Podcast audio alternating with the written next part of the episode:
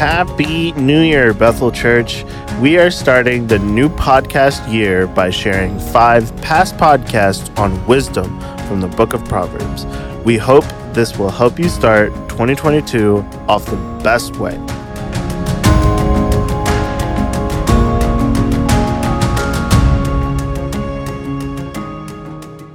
The eye that mocks his father and despises obeying his mother, the ravens of the valley will peck it out, and the young vultures will eat it. Hey, Bethel family, welcome back to another podcast. This is Andy Moreno, and we're almost done with the book of Proverbs. And it's amazing to see how the wisdom that we find in the Bible can be applied to all kinds of different situations in our lives. Isaiah 55:11 says that the word of God will never return empty, but instead will accomplish God's desires and will achieve the purpose for which he sent it. So if we apply this to Proverbs 30, we just need to figure out what's God's desire, the purpose, and what he wants to accomplish. Through Jesus, we know what God's desire is. He wants us. He wanted to reestablish that relationship between God and the human beings, so he sent Jesus. But it doesn't end there.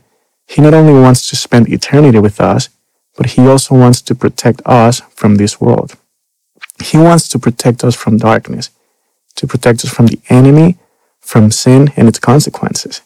That's why he left us this book, this manual of instructions, so that we can read it, apply it into our lives, and save us a lot of headaches that come from ignoring it. So in Proverbs 30:17, the author is talking to the young ones. He's saying, Hey kids, look, if you make fun of your dad, if you despise your mom's teachings, you are going to suffer. The author writes in a very particular and poetic way when he says, If you don't listen to your parents, the ravens of the valley will peck out your eye, and the vultures will eat your eye. And this might not be the exact product of your actions, but the consequences and the level of suffering will be similar to the ones in his analogy. Now, anyone who believes in Jesus, anyone who believes in their heart that he raised from the dead, he will be saved. Anyone who accepts his sacrifice and forgiveness becomes his child. Where am I going with this? Well, remember that I said how it's amazing to see how the wisdom that we find in the Bible can be applied to all kinds of different situations in our lives? Well, this is not the exception. Proverbs 30:17 can be applied to us adults as well.